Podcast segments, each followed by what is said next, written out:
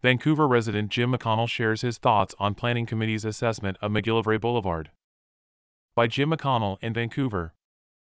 Editor's note Opinions expressed in this letter to the editor are those of the author alone and do not reflect the editorial position of ClarkCountyToday.com. My wife and I fell in love with McGillivray Boulevard when we moved to Vancouver 40 years ago. After becoming empty nesters, we found a wonderful home on the boulevard where we plan to spend the rest of our lives. We enjoy the median, the two lanes of traffic each way, and watching the bikers, joggers, and cars all moving safely together. I understand that the Planning Committee is considering a major transformation by making McGillivray one lane each way and eliminating parking on the boulevard. How will that affect those in the middle of large blocks? Where will friends park? Many residents in Cascade Park use cars to get where they need to go. We travel to places the bus does not go. I often see four or five on a bus that could hold 50. Why?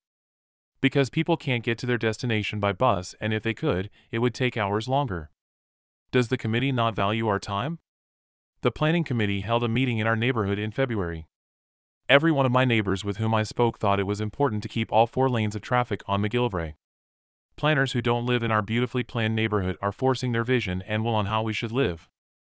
Millions of our tax dollars will be spent to destroy one of the greatest assets of living in Cascade Park while greatly inconveniencing most residents if the changes above are made. Please do not ruin our neighborhood with these changes.